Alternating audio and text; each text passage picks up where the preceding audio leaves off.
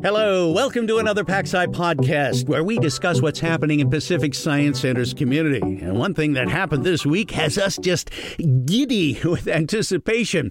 NASA announced plans to send a probe to explore Jupiter's moon Europa. And just why is that so exciting? It is the best bet for finding life other than on Earth in our solar system. Performance science educator and planetarian Dakota Spear. We are almost positive, not definitively so, that's partly why we're sending this mission, that it has a giant ocean on it um, underneath the layer of ice that's on the surface. And it would be larger than the Earth's ocean, so we expect it has about twice the amount of water as is on Earth. And she says NASA has data indicating oxygen in that huge ocean, and one other thing that may indicate life an active geothermal core with vents on the ocean's floor. Now, that's something that the University of Washington and others have been exploring off the coast of Washington for years. And the prevailing theory right now is that that is likely where life on Earth originated was hydrothermal vents in the ocean. So if we can find that on Europa,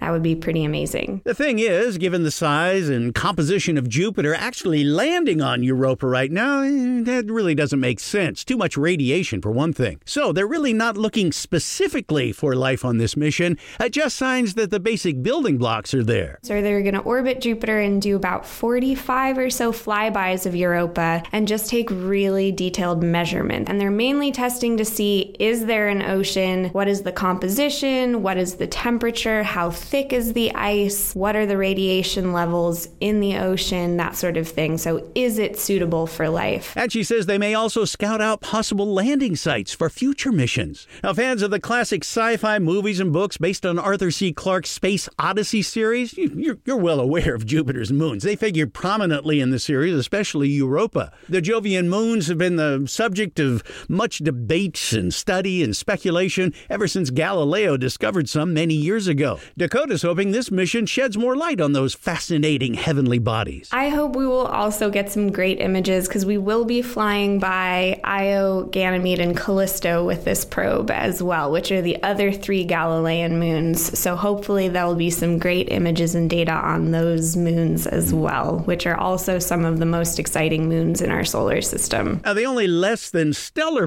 part of this week's news is that it will be probably another 10 years or so before we actually build this thing and get it out there. But that gives us plenty of time to, to learn more about the biggest planet in our solar system and its many moons. You figure young kids right now, they're going to be studying this in school as it happens, and the rest of us, we're going to be glued to our phones, computers, TVs, radios, whatever else we're using by then to follow humankind's next big reach into deep space. Very exciting. We put together some resources for you at pacificsciencecenter.org, so take a look at those and get ready. And people, be curious. I'm Stan Orchard for Pacific Science Center. Thanks so much for listening.